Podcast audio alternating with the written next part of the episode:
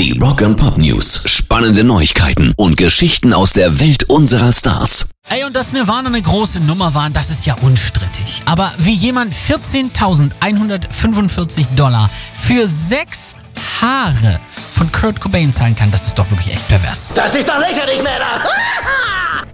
Damit liegt ein Haar beim stolzen Stückpreis von zweitausenddreihundertsiebenundfünfzig Dollar fünfzig. Das eigentliche Mindestgebot der Gesamtauktion lag bei zweitausendfünfhundert Dollar und ist jetzt mit dem finalen Gebot um ein Vielfaches übertroffen worden. Cobains Haare waren Teil einer Auktion von Musikmemorabilien des Auktionshauses Iconic Auctions. Neben seinen Haaren wurden auch noch Gegenstände aus dem ehemaligen Besitz von Bob Dylan und auch Paul McCartney versteigert.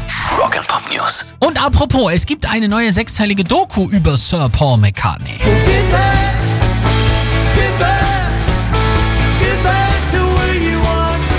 Und der absolute Knaller ist, interviewt wird er nicht von irgendeinem so Medienfuzzi wie mir, sondern von Starproduzent Rick Rubin, höchstpersönlich.